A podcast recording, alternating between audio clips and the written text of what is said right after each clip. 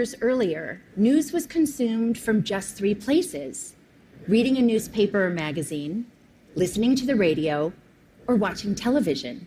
That was it. But that wasn't my fate. Instead, this scandal was brought to you by the digital revolution. That meant we could access all the information we wanted when we wanted it, anytime, anywhere. And when the story broke in January 1998, it broke online. It was the first time the traditional news was usurped by the internet for a major news story. A click that reverberated around the world. Ja, Katrin, wir haben uns heute mal für einen etwas anderen Einstieg in die neue Folge entschieden. Für diejenigen, die sich zum ersten Mal hierher verirrt haben, ihr seid bei Mind the Tech gelandet, dem Podcast, der dem Dreiklang Cybercrime und Gesellschaft ein Zuhause gibt. Und die Dame, die wir eben gehört haben, die meisten dürften sie erkannt haben, ist Monika Lewinsky.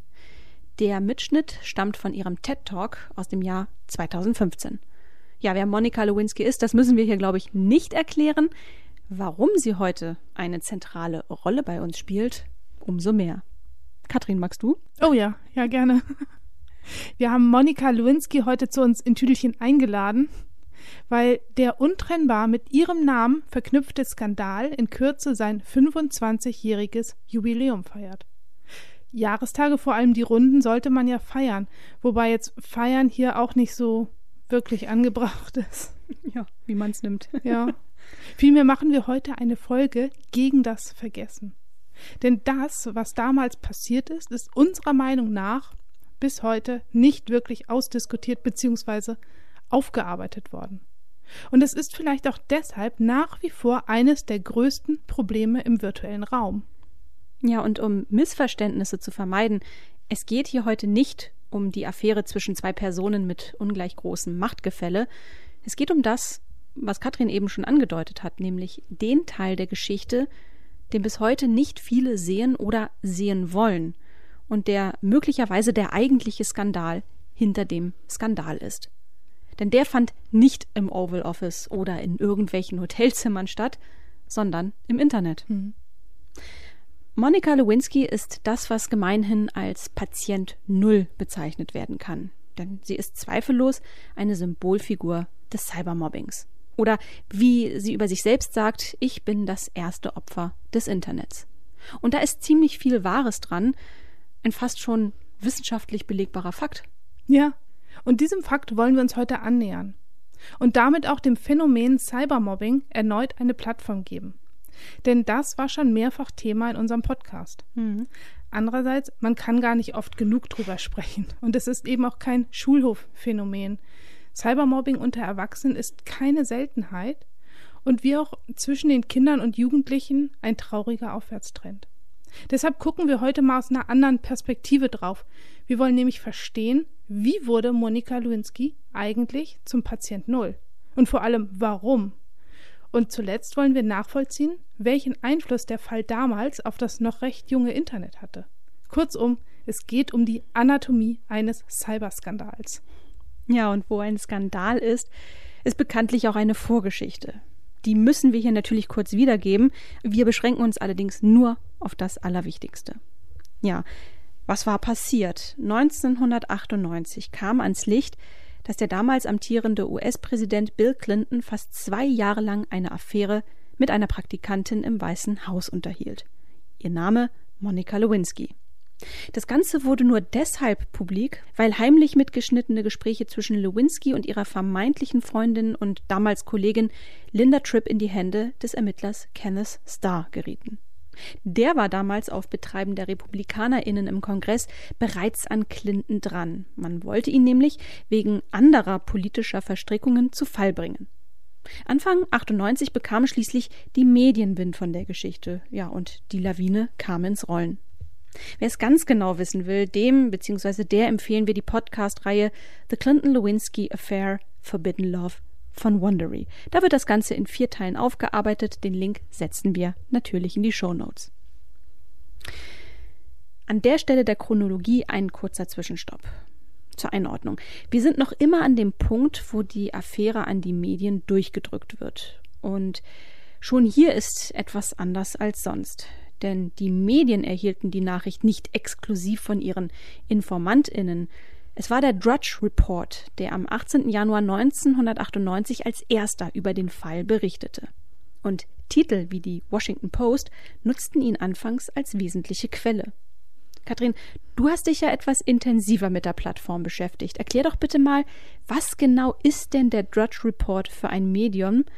So viel weiß ich ja jetzt schon, es ist keine klassische Newsseite. Nee, nee, nee, das ist sie wirklich nicht.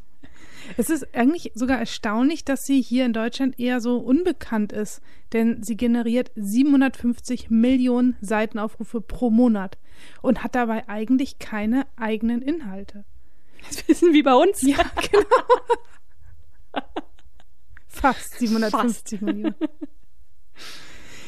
Ja, konservative Nachrichten von anderen Newsseiten werden hier zusammengefasst und den UserInnen in unfassbar hässlicher Weise präsentiert. Echt. Also ich bin ja echt überhaupt kein, keine User Experience Expertin oder Designerin, aber das sehe selbst ich, das ist unterste Schublade. Ja, und, und auch das Logo. Das sieht aus wie aus so einer 80er-Jahre-Serie. Ganz, ganz schlimm. Also Design und Inhalt sind gleich hässlich, kann man sagen. Okay. Musst du dir mal angucken, die Seite gibt's ja immer noch. Matt Drudge hat die Seite gegründet, weil er genervt war, dass die großen Sender immer so spät mit ihren Breaking News waren. Oft hatte man schon im Usenet viel eher die News lesen können, als sie dann endlich übers Fernsehen ausgestrahlt wurden. Und so war es auch mit der Clinton-Affäre. Er hatte erfahren, also Matt Drudge hatte erfahren, dass Newsweek eine Story zurückhält, in der es um ein Verhältnis zwischen dem Präsidenten und einer Praktikantin geht. Hierzu verfasste er direkt eine eigene Story mit der Headline und natürlich alles in Großbuchstaben, ich lese mal vor. Newsweek kills the story on White House intern. XXXXX Blockbuster Report Doppelpunkt 23-year-old former White House intern, sex relationship with president. was, was sagst du mit deinem Background über so eine Formulierung? Es hat ein bisschen was wie ein schreiendes Telegramm. ja, genau. Ein mich anschreiendes Telegramm. Wie aus Harry Potter. ja, so. irgendwie so ähnlich. Also es ist, es hat was, äh, äh, ja, was äh, Plakatives, was ja. Aggressives. Ähm, ja, also. Aber auch irgendwie so ja, ein bisschen stümperhaft, aber. Also viel Rosamunde Pilcher hat er nicht gelesen. nee, das stimmt. Das ist nicht seine Texterschule. Naja, aber somit war jetzt Newsweek im Zugzwang und veröffentlichte die Geschichte. Und direkt darauf folgte eine weitere Story auf Drudge Report. Zehn Zeilen über Monika. Ihr Name, ihre Ausbildung und dann auch so ganz merkwürdige Details wie Proficient in Macintosh for Microsoft Word 6 Word Perfect for Windows at Infosys. Hä? Ja, weiß ich auch nicht, wohl aus dem Lebenslauf oder irgendwie sowas. Ja, ganz komisch. Mhm. Ja, was schon krass, wenn eine Klickschleuder das Thema als erstes in die Hände bekommt. Und auch, dass immer und immer wieder ihr kompletter Name genannt wird. Sie ist ab jetzt nicht mehr Monika oder Miss Lewinsky, sondern immer Monika Lewinsky. So ein bisschen wie Dieter Thomas Heck. Da trennt man auch nicht vor- und Nachname mehr. Es ist stimmt. immer so in einem. Das stimmt. Und man ja. weiß nicht, wo es anfängt und aufhört. Dieter Thomas Heck. Ja, das Zusammenspiel aus Reichweite und schlüpfrigen Details sollte schon früh zu einer tragenden Säule einer der größten Rufmordkampagnen der Gegenwart werden. Denn genau das trat ja dann schließlich auch ein. Aber zurück zur Chronologie erstmal. Ja, genau. Ähm, wir waren an dem Punkt, an dem nun auch die Öffentlichkeit von der Affäre Wind bekommt. Und am 26. Januar, also acht Tage später, sah sich Clinton schließlich gezwungen, eine Pressekonferenz zu geben, auf der er den legendären Satz sagte, I did not have sexual relations with that woman. Aber natürlich entwickelte sich die Affäre weiter. Lewinsky machte im Tausch gegen Immunität nun reinen Tisch und sagte vor einer Grand Jury über ihre Beziehung mit Clinton aus. Das ist übrigens auch der Moment, in dem das berühmte blaue Kleid mhm. zum Vorschein kam. Im Dezember 98 schließlich leitete das Repräsentantenhaus ein Amtsenthebungsverfahren gegen Clinton wegen Verdachts des Meineids und der Behinderung der Justiz ein. Wir erinnern uns, Clinton hatte ausgesagt, kein sexuelles Verhältnis mit der Praktikantin gehabt zu haben. Ja, am Ende übersteht er das Amtsenthebungsverfahren. Weißt doch warum? Nee. Weil bei der Senatsabstimmung im Februar 99 nicht die erforderliche Zweidrittelmehrheit zustande kam. Ach. Also ein Formfehler. Ja. Ja, am Ende des Tages jedenfalls ist die Sachlage die. Clinton überlebt den Skandal und Lewinsky stirbt den sozialen Tod. Ich kann mir gar nicht vorstellen, wie es ihr ergangen sein muss. In ihrem TED-Talk erwähnt sie kurz, wie ihre Mutter jede Nacht an ihrem Bett saß und sie auch nur mit offener Tür duschen durfte. Unter ständiger Beobachtung war sie, damit sie sich eben nichts antun kann. Krass. Und natürlich hatte sie auch Selbstmordgedanken und suchte dann aber nach Auswegen aus ihrer Situation. Sie fängt an zu stricken, um sich abzulenken. Und sie entwirft eine Taschenkollektion unter dem Label The Real Monica, während die Medien weiter toben. Yes, I'm in Rap Songs. Almost 40 Rap Songs, sagt sie in ihrem TED Talk. Aber das Magazin The Cut hat dies nochmal genauer untersucht und 128 gefunden, in denen Variationen ihres Namens ähm, vorkommen. Aber meistens haben die Verweise auf Lewinsky im Hip-Hop eine von zwei Bedeutungen. Die eine ist eine globale Abkürzung für alles, was mit Fellatio zu tun hat. Und die andere ist die Verwendung von Lewinsky als abwertender Begriff für eine minderwertige Person. Ja, entweder eine Beleidigung für ja, unbedeutende Künstler oder eben Ersatz für Prostituierte oder willige Sexualpartnerin. Also auf jeden Fall nicht positiv Nee. konnotiert. Nee, gar nicht. Und klar spielt auch der Zeitgeist mit rein. Ne? Das Bild der Frau war einfach ein anderes. Aber meiner Meinung nach haben die ersten Medien, wie dieser Drudge Report, definitiv den Ton gesetzt. Umso beeindruckender, dass Monika schon 1999 anfing, in Late-Night-Shows sich selbst zu parodieren und solche Cameo-Auftritte zu machen. Ich denke, das hatte auch so ein bisschen was wie so einen therapeutischen Effekt. Du sprachst gerade über den, den Zeitgeist, ne? Das ist, ähm, das ist ein gutes Stichwort. Darauf würde ich für den Moment gerne den Fokus richten, denn der spielt eine ganz entscheidende Rolle. Wie sah sie denn damals aus, die Welt? Also ganz besonders die Internetwelt. 1998 bestand das World Wide Web seit gerade mal sieben Jahren. Also davor war es eher den Nerds vorbehalten, also Nerds wie dir, bis es eine nutzerinnenfreundliche grafische Oberfläche bekam. Und auch danach musste sich dieses neue Medium erstmal entwickeln. Also E-Mails schreiben, chatten, Filesharing und ganz krass Dinge online kaufen. Das waren echte Meilensteine. Die Bedürfnisse von damals korrelierten vor allem mit den technischen Möglichkeiten. Ja, und wie sahen die damals aus? An dieser Stelle brauchen wir im Grunde nur einen Blick auf den Markt werfen. Also welche Unternehmen gaben damals den Ton an? Wer waren die großen Online-Player? Das waren vor allem AOL, Kurzform für America Online, Yahoo und GeoCities, ein Free-Hoster. Ich kannte den nicht. Nee, ich habe das schon Ja, gehört. okay. Also um jetzt mal nur die Top 3 zu nennen, wenn wir das Feld auf die Top 20 aufspannen, dann tauchen da auch noch äh, Lycos, Alta Vista und Microsofts Online-Dienst MSN auf. Das war der Zeitgeist. Erst einmal reinkommen ins Internet, sich dort zurechtfinden und verweilen. Die Big Player waren eben nicht umsonst Hoster, Provider und Suchmaschinen. Erstaunlicherweise spielte auch Amazon damals schon eine Rolle. Also ich finde Amazon in den Top 20. Ähm, das ist einer der wenigen Dinos, die es ja heute noch gibt, aber ja, was sage ich? Amazon ist das Internet. Das stimmt. Genau. Habe ich, hab ich dir mal erzählt, dass ich früher für Alta Vista gearbeitet habe? ähm, Ich warte. war, ich war der Support Ach, in Deutschland. und was kam da so für Fragen rein? Alles Mögliche. Ich habe, glaube ich, ihr Internet gelöscht. ja, so ungefähr. Und auch einer, der hatte ganz, ganz peinliche Fotos von sich selbst und wollte die gelöscht haben und so. War Lycos nicht der Online-Dienst mit dem, mit dem schwarzen Labrador? Ja, ja. Oh, die mochte ich. Die haben wir manchmal besucht, die waren ja auch hier in Hamburg. Die Labradore. Nee, die, die Kollegen von Lycos. Lycos hat Die- seine eigene Ja, Labrador-Farm. genau. Oh, das wäre schön. Wir durften die manchmal streicheln. Ja, aber vor allem mussten damals die Menschen ja auch erstmal in dieses Internet hineingelockt werden. Und hierzu hatte AOL eine richtig clevere Idee. Ende der 90er Jahre war praktisch jedem PC-Magazin eine dieser AOL-Zugangs-CDs. PCs hat nämlich damals noch alle ein CD-Laufwerk Mhm. beigefügt.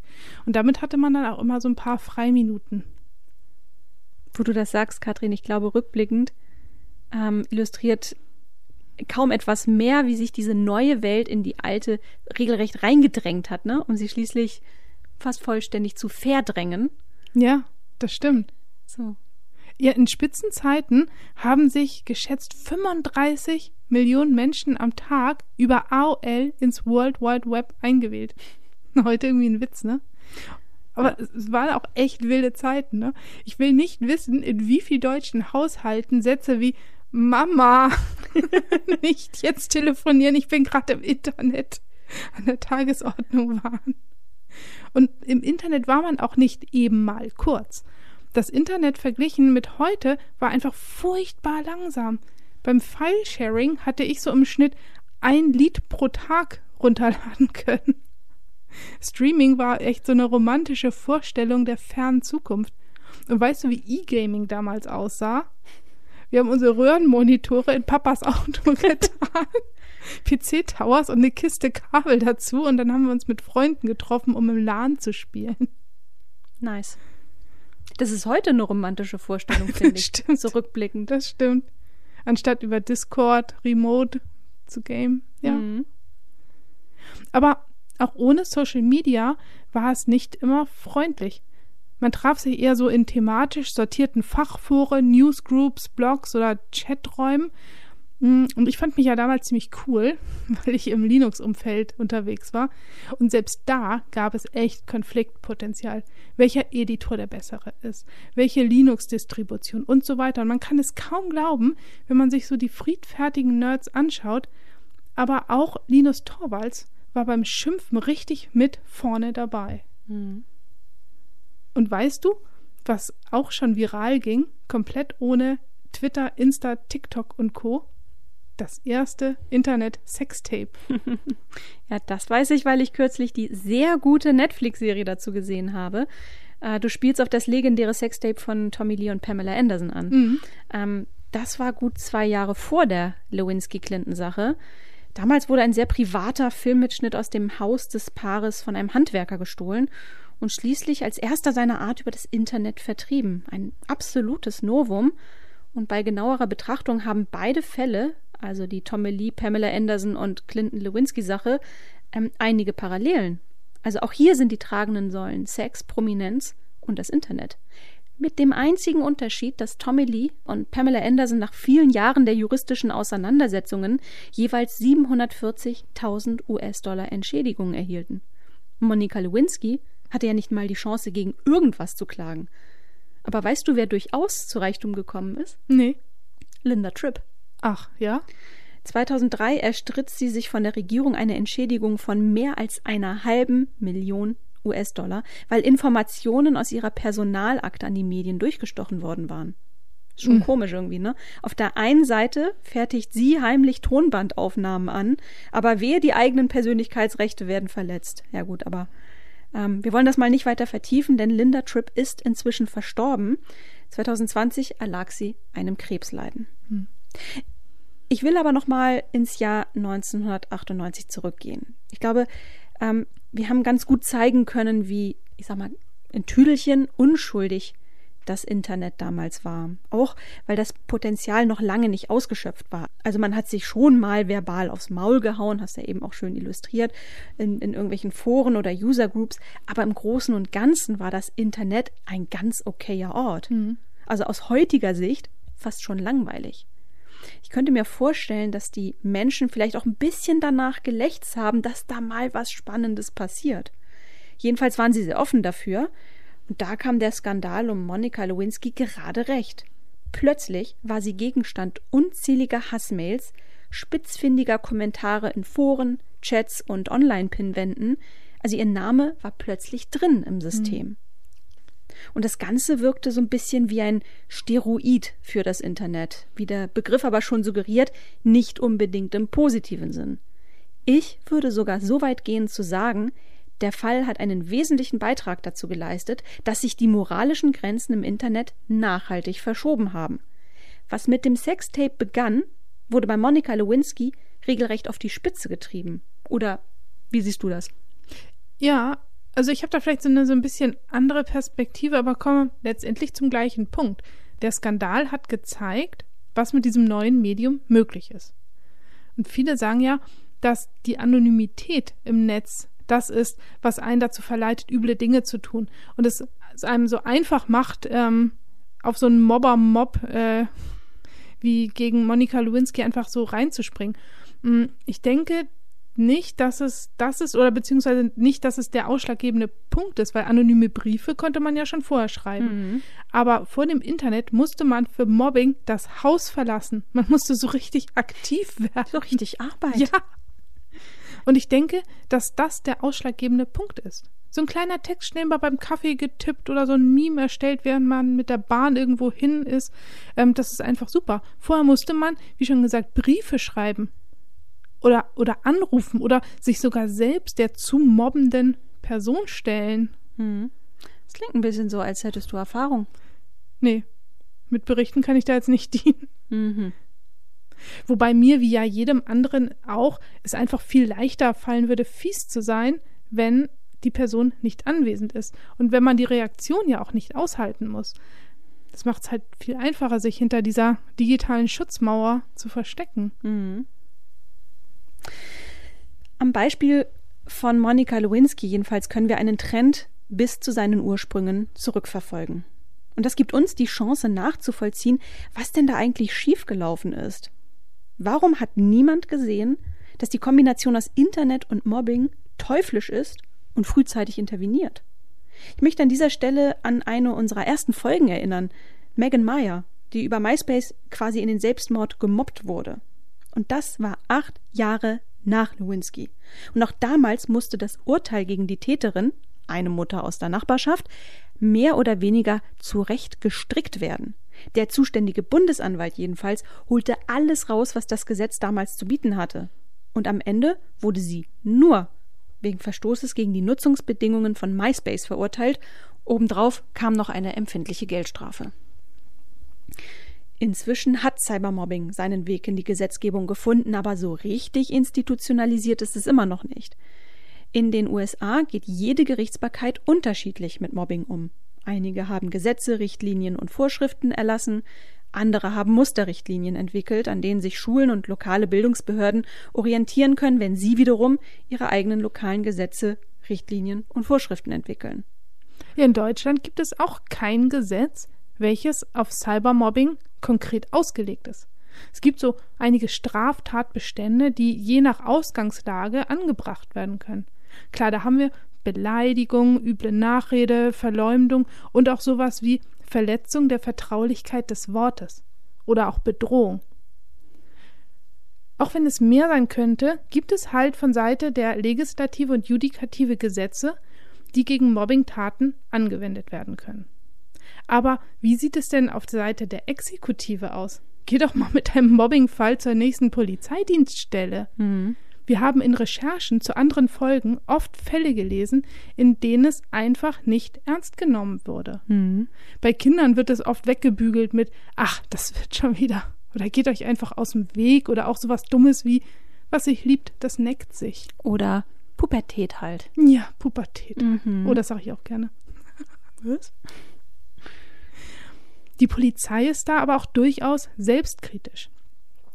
Nico Peling, Vorsitzender des Ständigen Ausschusses für die lokale Polizei, sagt selbst, dass so mancher Beamter wohl überfordert ist, wenn ihm ein Jugendlicher vorstellig würde, um eine digitale Straftat zu melden.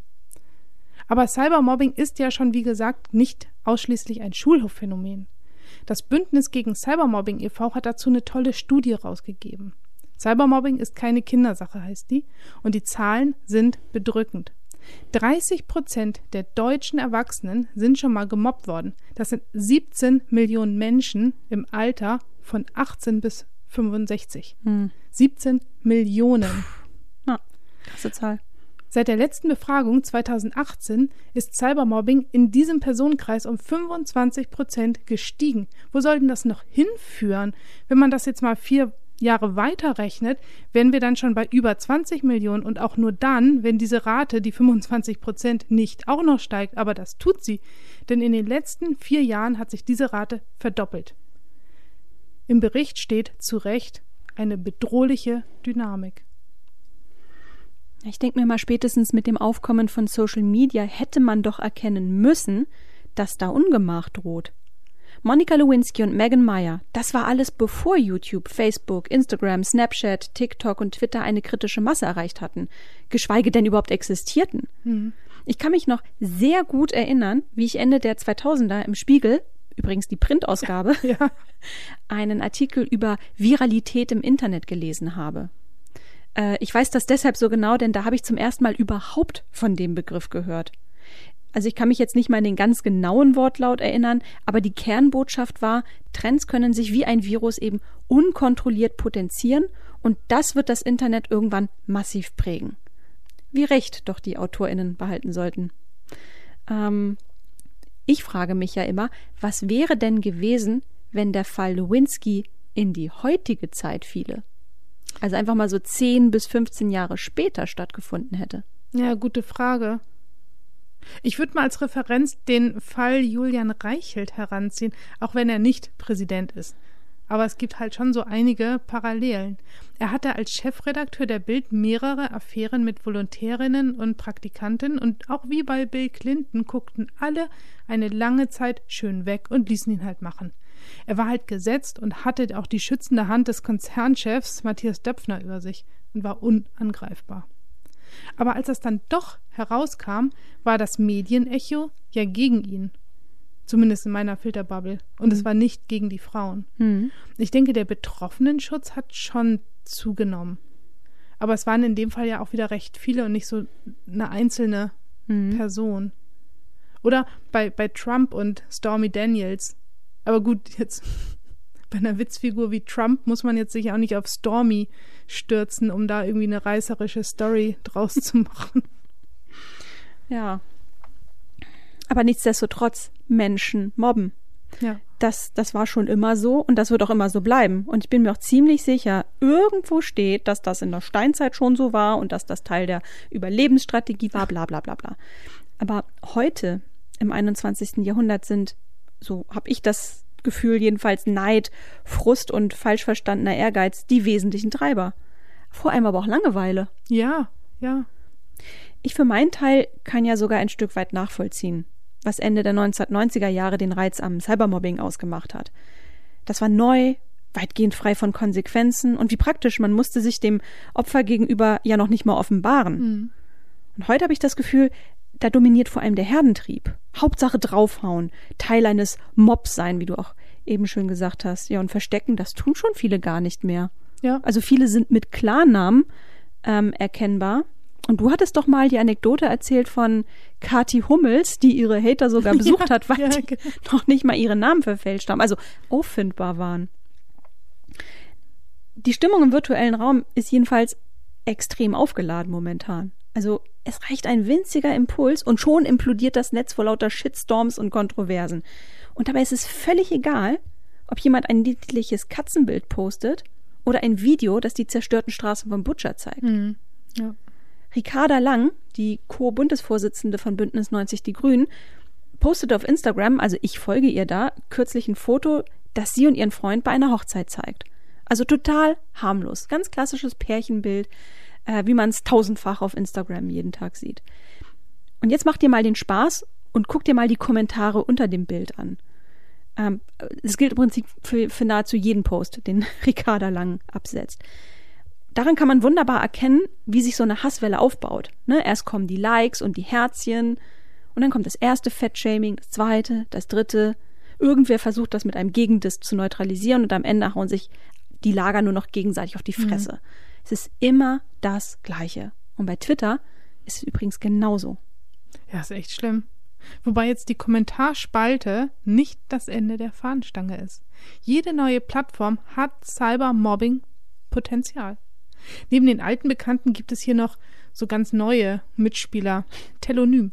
Auf Telonym kann man sich anonym Fragen stellen lassen oder Meinungen schicken lassen. Mhm. Ich habe zum Testen mal einen Account für uns angelegt, nicht damit wir gemobbt werden, aber mit der Idee, dass es ja immer so viele neue IT-Themen gibt und manchmal verpasst man einfach diesen einen Punkt, wo man noch hätte fragen können, wie zum Beispiel, was ist denn eigentlich so ein NFT oder Bitcoin? Ja, aber jetzt könnt ihr uns anonym fragen, ganz einfach unter Telonym, fragt uns alles, Punkt mind the tech. so, aber Schluss mit dem Werbeblock. Gerade bei SchülerInnen ist Telonym aktuell das Tool zum Mobben und es erfüllt ja auch alle Punkte, die wir schon vorher benannt haben. Es ist anonym, es ist super easy und der Herdentrieb wird ausgelöst, wenn schon die ersten paar fiesen Fragen und Meinungen eingetrudelt sind. Das ist echt nicht schön. Hm. Und so wie jeder Social-Media-Kanal als Transportmittel und Plattform für Cybermobbing verwendet werden kann, kann auch jede Berufssparte plötzlich in den Fokus für Mobbingtäter werden. Ich habe gerade vor kurzem gelesen, wie Meteorologen von Klimaleugnern systematisch im Netz fertig gemacht und wie ihre privaten Accounts geflutet werden. Ja, die sind ja auch schuld für den Klimawandel. Ja, wenn die nicht so viel darüber reden würden, würde der nicht stattfinden. Und wenn sie einfach mal Sonne ansagen werden. Dann kommt die auch. Dann kommt die auch, ja. Gott. Ja. Aber wie du es eben schon äh, umrissen hast, die Menschen werden immer kreativer. Bei Reddit schrieb zum Beispiel ein User bzw. eine Userin, ich konnte es nicht so genau nachvollziehen, ähm, jemand habe die persönlichen Kontaktdaten dieser Person auf einer Pornoseite veröffentlicht, inklusive Fake-Account natürlich, und nun wird die Person virtuell von Fremden belästigt. Und auch in Online-Games werden MitspielerInnen über Chats inzwischen systematisch niedergemacht und beleidigt. Das ist schon eine neue Qualität. Ja, echt. Der Vollständigkeit halber sollten wir hier nochmal die Rolle von Bots hervorheben. Aber ich glaube, das würde jetzt auch noch zu weit führen. Ähm, ja, so viel nur. Ihre Aufgabe als Brandbeschleuniger erfüllen sie voll und ganz. Hm.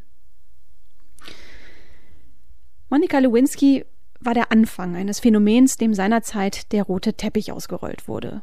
Nach vielen inneren Krisen hat sie mittlerweile ihre Berufung als Anti-Cybermobbing-Aktivistin gefunden. Ja, oder hat die Berufung sie gefunden? Ich glaube, das kann man sich manchmal nicht so richtig aussuchen.